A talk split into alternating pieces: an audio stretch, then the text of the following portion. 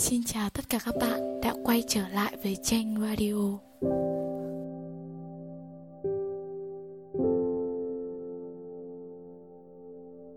Dạo gần đây thì mình đọc được rất nhiều những bài viết có tựa là chữa lành đứa trẻ bên trong. Lúc đó thì mình cũng chưa hiểu đứa trẻ bên trong là gì, rồi cũng mày mò đi tìm hiểu. Và rồi phát hiện ra đứa trẻ bên trong có thể hiểu là tiếng nói nhỏ bên trong của mỗi chúng ta. Nó xuất hiện hầu như song song với những suy nghĩ hàng ngày. Lúc chúng ta đau khổ, hạnh phúc hay khi đưa ra một quyết định nào đó. Đây là nơi lưu giữ những ký ức, những trải nghiệm, cảm xúc. Nhưng mà chúng ta dường như lại quên mất sự tồn tại của đứa trẻ này. Hay nói theo một cách khác là mất kết nối với bản thân mình nhiều lúc chúng ta cũng không hiểu mình muốn gì, mình thích gì và bây giờ mình cần phải làm gì. Chúng ta tìm kiếm hạnh phúc từ bên ngoài mà quên mất rằng hạnh phúc muốn vững chắc và lâu bền thì phải xuất phát từ phía bên trong. Hạnh phúc là thứ chúng ta có thể kiểm soát được. Hãy cố gắng nói chuyện, an ủi, giải quyết những vấn đề còn tồn động ở sâu trong mình đừng biến nội tâm của mình thành một mớ hỗn độn những cảm xúc chưa được gọi tên. Vui thì nói là vui, ghen tị thì cứ mạnh dạn nói là mình ghen tị. Không sao hết, đối diện với cảm xúc thật, gọi tên và giải quyết nó. Từng chút từng chút một, cho đến khi nào chúng ta nhìn mọi thứ xung quanh diễn ra với một tâm thế tĩnh lặng nhất.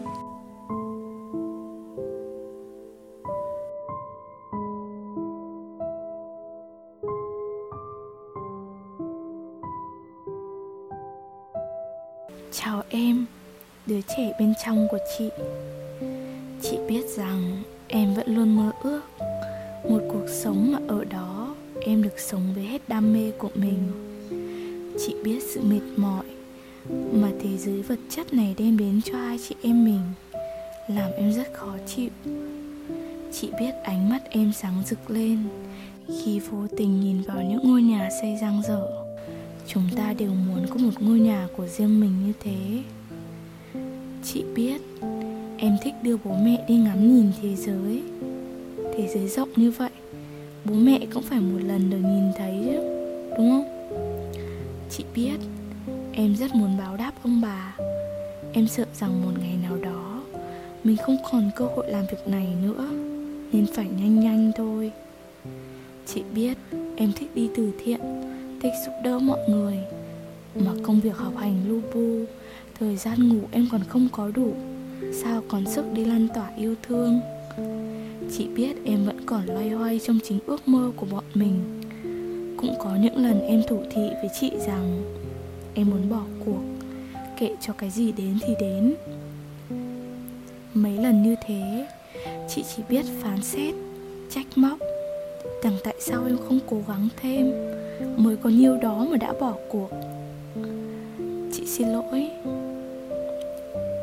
Vì đáng nghĩa ra, lúc ấy, chị phải là người vỗ về, an ủi. Chị phải là người đầu tiên tôn trọng cảm xúc của em, nhưng chị lại không làm điều đó. Em thì luôn ngược lại. Mỗi lần có người khác chê bai, không công nhận chị, em luôn cổ vũ bằng những tiếng nói nhỏ trong đầu. Không sao đâu, mình nhất định sẽ làm được mà. Chị ghét những ngày hai chị em mình nằm dài trên giường và không làm gì cả. Chẳng làm gì cũng mệt mỏi. Chị đã bắt bản thân ngồi dậy, ra bàn và tiếp tục vùi đầu vào đống công việc còn sợ. Chị rất sợ béo, nên đi qua hàng kem. Dù thích thế nào, chị cũng cắn răng cắn lợi, không ăn dù chỉ một miếng thế mà chị lại quên mất là em rất thích ăn kem. Lúc nhỏ, em học chăm, chỉ mong đến cuối tuần được bố dẫn đi ăn kem. Đến cái điều nhỏ nhặt như thế mà chị cũng quên. Thời gian qua, chị đã đối xử rất tốt với mọi người, nhưng lại không dành sự đối đãi công bằng cho bản thân. Chị ngủ không đủ, ăn uống hời hợt, mắt cũng phải căng ra để nhìn màn hình đêm ngày trằn trọc về kế hoạch công việc chưa đâu vào đâu. Chị mất kết nối với chính mình.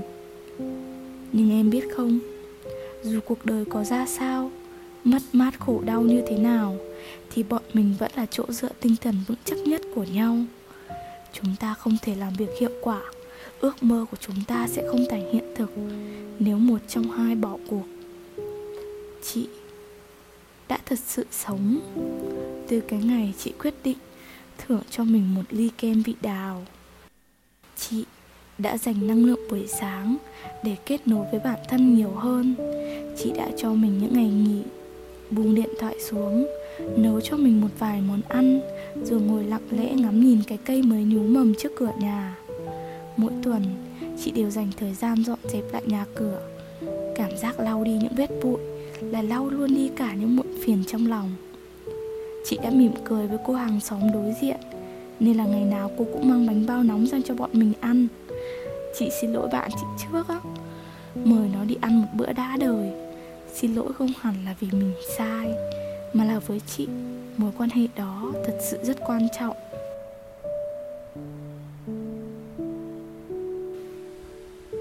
À mà dạo này, trước khi ngủ, chị còn đọc sách nữa đấy. Như thế dễ ngủ hơn trước nhiều chị vẫn đang học cách yêu thương bọn mình nhiều hơn. Chị sẽ bảo vệ em khỏi những tiêu cực ngoài kia. Chị sẽ kiềm chế những cơn nóng giận của mình, không để nó lấp đầy tiếng nói của em. Xin lỗi vì những tổn thương em gặp phải, và cảm ơn vì em vẫn luôn ở đây với chị.